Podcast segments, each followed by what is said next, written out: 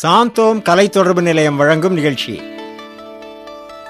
உலகம் பிறந்தது எனக்காக சித்திரம் எழுதியவர் சாம்சன்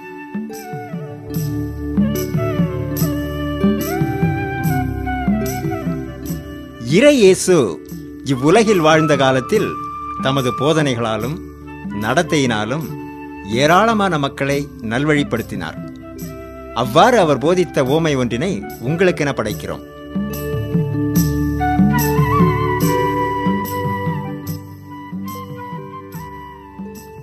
ஈசாய்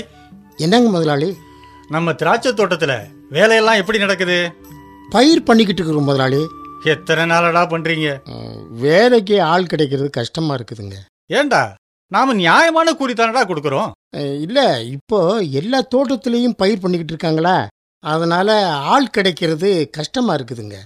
சும்மா ஏதாவது சாக்கு போக்கு சொல்லிக்கிட்டு இருக்காம சீக்கிரமா வேலையை முடிங்க சரிங்க முதலாளி ஈசாய் அப்புறம் திராட்சை தோட்டத்து நடுவில் ஒரு அத்தி மரத்தை நட்டு வைன்னு சொன்னேனே செஞ்சியா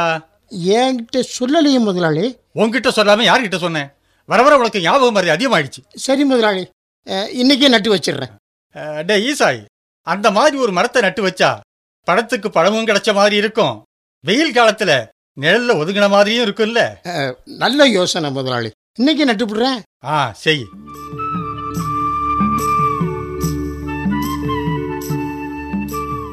என்ன ஈசா எப்படி இருக்க அஹ், வாங்க முதலாளி வாங்க ஏண்டா நம்ம திராட்சை தோட்டத்துல விளைச்சல் எல்லாம் எப்படி இருக்கு அதான் பார்க்குறீங்களே அமோகமாக இருக்கும் முதலாளி வருஷா வருஷம் திராட்சை விளைச்சல் எல்லாம் அமோகமாக தான் இருக்கு ஆமா மூணு வருஷத்துக்கு முன்னாடி ஒரு அத்தி மரத்தை நட்டியே அது என்னாச்சு அது நல்லா வளர்ந்துருக்குங்க ஏப்பா அதுக்கு தண்ணி ஊத்தி பராமரிச்சு வளர்த்தது வெறும் வளரத்துக்கு மட்டும்தானா இல்லை முதலாளி அது வளர்ந்து கனி கொடுக்கணுங்க ஆனா ஒரு பழத்தை கூட காணும் ஐயா ம், அஹ், ஆமாங்க முதலாளி அப்புறம் என்னத்துக்கு இந்த மரம் இடத்தை அடைச்சிக்கிட்டு முதலாளி அந்த இடத்துல திராட்சையை பயிர் பண்ணோம்னா பிரயோஜனமா இருக்கும்ல என்ன முதலாளி சொல்றீங்க பேசாம அந்த காய்க்காத அத்தி மரத்தை வெட்டி போடு முதலாளி ஆமாய்யா மூணு வருஷம் பார்த்தாச்சு காய்க்காத மரம் இருந்து என்னத்துக்கு பிரயோஜனம் அஹ், முதலாளி ஒன்று செய்யலாம் முதலாளி என்ன அஹ், வ- இந்த வருஷம் விட்டுருவோம் நான் மரத்தை சுத்தி கொத்தி எரு போட்டு பார்க்குறேன் ம், அப்படியும் பயன் தரலேன்னு வச்சுக்கிறேங்க ம், அப்புறம் வெட்டி போட்டுருவோம் ம். முதலாளி இவ்வளவு கஷ்டப்பட்டு வளர்த்துட்டு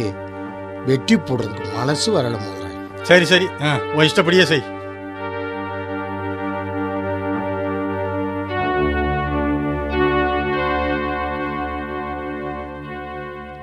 காய்க்காத மரத்திற்கு உரமிட்டு நீரூற்றி என்ன பயன் மரங்களில் மட்டுமல்ல மனிதர்களில் கூட காய்க்காத மரம் உண்டு அவர்களை என்ன செய்வது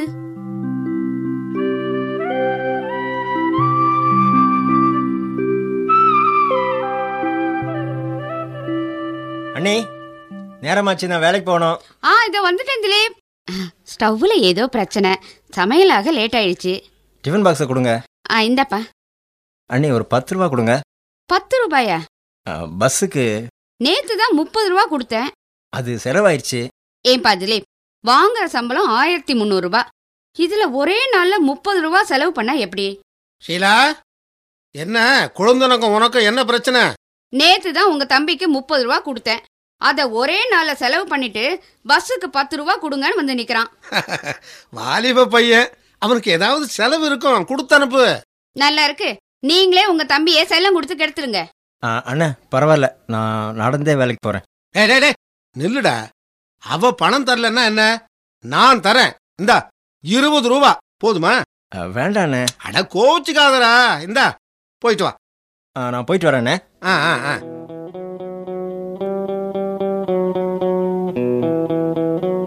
என்னங்க காது கேக்குது சொல்லு உங்க அப்பா அம்மா திலீப்ப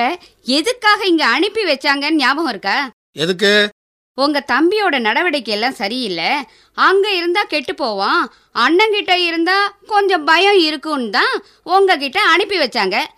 நீங்க செல்லம் கொடுத்து இப்படி கெடுத்தீங்கன்னா எப்படி ஷீலா பெத்தவங்கெல்லாம் அப்படிதான் சின்ன விஷயத்துக்கெல்லாம் ரொம்ப கண்டிப்பா இருப்பாங்க வாலிப பையன் கொஞ்சம் அப்படி இப்படி தான் இருப்பான் அதையெல்லாம் கண்டுக்க கூடாது ம்ஹும். எனக்கு இதெல்லாம் ஒன்றும் சரியா படல அப்புறம் உங்க இஷ்டம்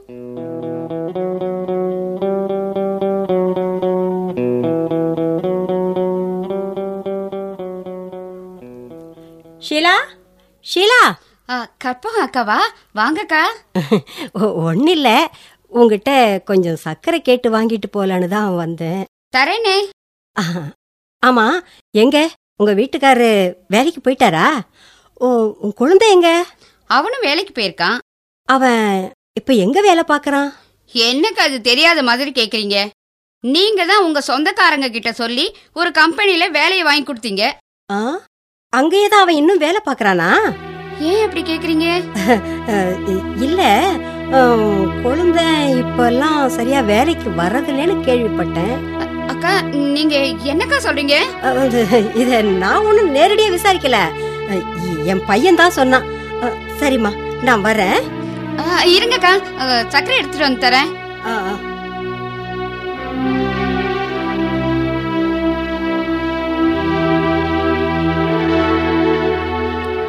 ஷீலா ஷீலா ஆ, வாங்க இன்னைக்கு என்ன இவ்வளவு லேட்டா வரீங்க ஆ, கொஞ்சம் வேலை அதிகம் ஆமா திலீப் வந்துட்டானா இன்னும் வரல இன்னும் வரலையா மணி ஏழாக போகுதே ரொம்ப வேலை வாங்குறாங்களோ அவன் முதல்ல வேலைக்கு போறானோ என்னவோ என்ன உளற அவனை வேலைக்கு சிபாசு பண்ண கற்பகம் அக்கா வந்து சொன்னாங்க அவன் வேலைக்கே போகலையாம் அப்படியா அவங்களுக்கு யார் சொன்னாங்களாம் அவங்க பையன் அவனுக்கு யார் சொன்னது இப்ப யார் சொன்னாங்கங்கிறது தான் முக்கியம் உங்க தம்பி வேலைக்கு போகல இந்த பாரு ஷீலா சும்மா அவங்க சொன்னாங்க இவங்க சொன்னாங்கன்னு எல்லாம் நம்பிக்கிட்டு இருக்க கூடாது எதையும் தீர விசாரிக்கணும் ஆ இதோ அவனே வரானே திலீப் என்னண்ணே எங்க போயிட்டு வர வேலைக்கு போயிட்டு வர்றேன் உங்க அண்ணி வேற என்னமோ சொல்றாளே என்னண்ணே நீ வேலைக்கே போறது இல்லையாமே அவங்களுக்கு எப்படி தெரியும் யாரோ சொன்னாங்களாம் யாரோ சொல்கிறத நம்புவீங்க ஆனால் நான் சொல்கிறத நம்ப மாட்டீங்கல்ல டேய், டேய், டேய். உன்னை நம்பாம இருந்தா உன்னை நான் கேட்டிருப்பேனா உங்க அண்ணி தான் ஏதோ புரியாம உளறிக்கிட்டு இருக்கா அவங்களுக்கு என்னமோ ஆரம்பத்துலேருந்தே என்ன பிடிக்கல கவலைப்படாதடா உன்னை பத்தி புரிஞ்சுக்கிட்டா அப்புறம் எல்லாம் சரியாயிடும் சரி சரி போ போய் துணியை மாத்து ஷீலா பாத்தியா அவன் வேலைக்கு தான் போயிட்டு வரேன்னு அவனே சொல்றானே திருடன திருடனியா அப்படின்னு அவங்கிட்டயே கேட்டா வேற என்ன சொல்லுவான் ஷீலா என் தம்பியை பத்தி தவறான அபிப்பிராயம் வச்சிருக்க முதல்ல அதை மாத்திக்க ம் உங்க தம்பியை நம்புவீங்க ஆனா என்ன நம்ப மாட்டீங்க அப்படித்தானே என்ன இருந்தாலும் அவன் என் தம்பி இல்லையா நான் உங்க எதிரியா நான் அப்படி சொல்லல என் தம்பி அப்படி செய்ய மாட்டான்னு சொல்றேன் சுத்த புரியாதவளா இருக்கியே உங்களுக்கு தாங்க ஒண்ணுமே புரியல சரி சரி நமக்குள்ள எதுக்கு வீண் சண்டை என்னைக்காவது உண்மை வெளியில வராமலா போக போகுது நீங்க துணியை மாத்திட்டு வாங்க நான் காஃபி எடுத்துட்டு வரேன்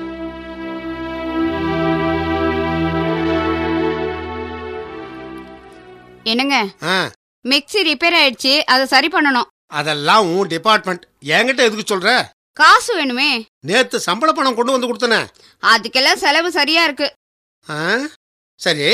அ, தம்பி சம்பள பணம் கொண்டு வந்து கொடுக்கல ம்ம். அவன் வேலைக்கு போனால சம்பளம் வரும் ஆரம்பிச்சிட்டியா உன் பழைய பல்லவிய அண்ணா திலீப்பா வா வா இந்தாங்க என்னடா கவர் இது என் சம்பள பணம் ஆயிரத்தி முந்நூறுரூவா ஆ, அத உங்க அண்ணி கையில கொடு இந்தாங்க என்ன ஷீலா முழிக்கிற நம்பிக்கை இல்லையா கவரை திறந்து பாரு ஆயிரத்தி முந்நூறு ரூபாய் பைசா எடுக்காம கொண்டு வந்து கொடுத்துருக்கான் இப்ப கூட அவன் வேலைக்கு போறான்னு நம்ப மாட்டியா அது இந்த பாரு இனிமேலாவது என் தம்பியை பத்தின அபிப்பிராயத்தை மாத்திக்க நீ என்ன இருந்தாலும் அந்நியன் தானே என் தம்பியை உனக்கு பிடிக்கணுங்கிற அவசியம் இல்லை இருந்தாலும் அதுக்குன்னு தேவையில்லாம பழி சுமத்துற அளவுக்கு விரோதம் பாராட்டக்கூடாது அவ்வளவுதான் ஐயோ நான் அப்படியெல்லாம் நினைச்சதே இல்லைங்க நான் அண்ணி மேலே எவ்வளோ மரியாதை வச்சுருக்கேண்ணே அண்ணி தான் என்னை புரிஞ்சிக்கவே மாட்டேங்கிறாங்க பாத்தியா அவன் என்ன சொல்றான்னு பாத்தியா இனிமேலாவது புரிஞ்சு நடந்துக்க திலீப் அஹ், நீ வருத்தப்படாதப்பா போ ஷீலா என்னைக்காவது உண்மை வெளிவராம போகாதுன்னு சொன்னியே பாத்தியா உண்மை வெளி வந்துருச்சு போ போ போய் வேலையை பாரு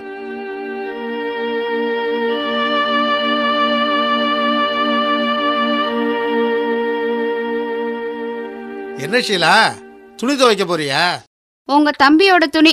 காலையில ஒண்ணு மாலையில ஒண்ணுன்னு போட்டு தினமும் அழுக்காக்கி போடுறான் இருக்கிற தண்ணி கஷ்டத்துல தினமும் இவன் துணியை துவைக்க வேண்டியதா இருக்கு ஆ போனா போகுது துவைச்சு போடு பாக்கெட் பாக்கெட்ல எத்தனை சினிமா டிக்கெட் பாத்தீங்களா அட ஆ? இது என்ன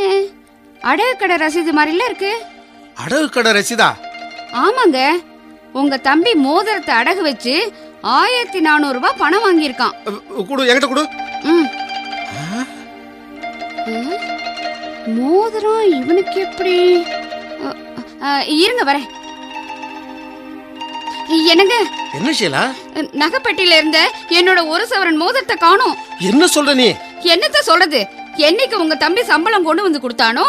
அன்னைக்கு தான் இந்த மோதிரத்தை அடகு வச்சிருக்கு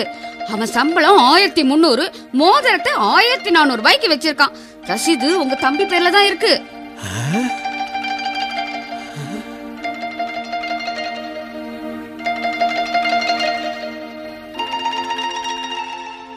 அண்ணே திலீப்பா வாப்பா வா என்ன வேலைக்கு போயிட்டு வரியா ஆமாண்ணே ஷீலா என்னங்க தம்பி வேலைக்கு போயிட்டு டயர்டா வந்திருக்கிறான் காஃபி எடுத்து வந்து கொடு வேண்டாண்ணே ஆமா அஹ், திலீப் நீ எங்க வேலை பார்க்கற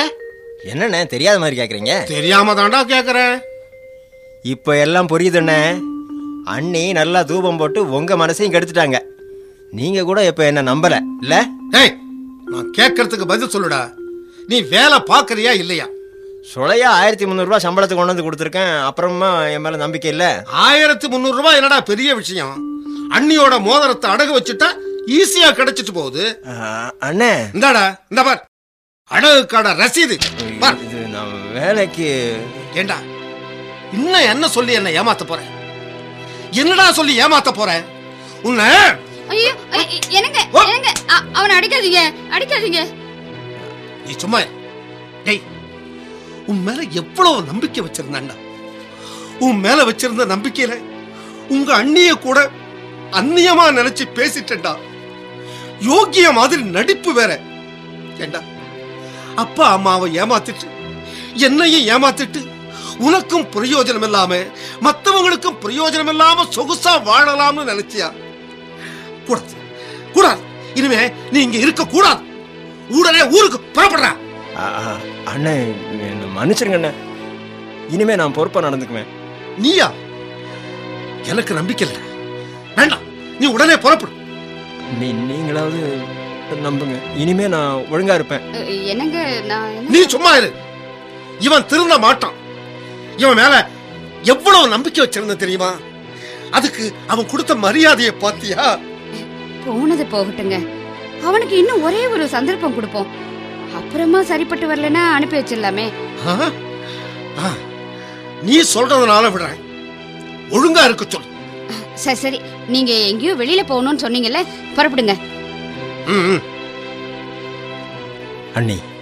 என்னை மன்னிச்சிருங்க அண்ணி என்னால் அண்ணங்கிட்ட நீங்கள் எவ்வளவோ திட்டு வாங்கியிருக்கீங்க ஆனாலும் அதையெல்லாம் மனசில் வச்சுக்காம அண்ணங்கிட்ட எனக்காக பரிஞ்சு பேசுனீங்க ரொம்ப நன்றி அண்ணி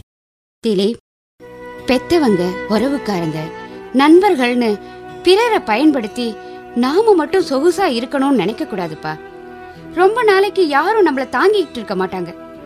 நாமளும் பிறருக்கு பிரயோஜனமா இருக்கணும் அப்பதான் நமக்கும் நாலு பேர் உதவியா இருப்பாங்க நாமளும் நல்லா இருக்க முடியும்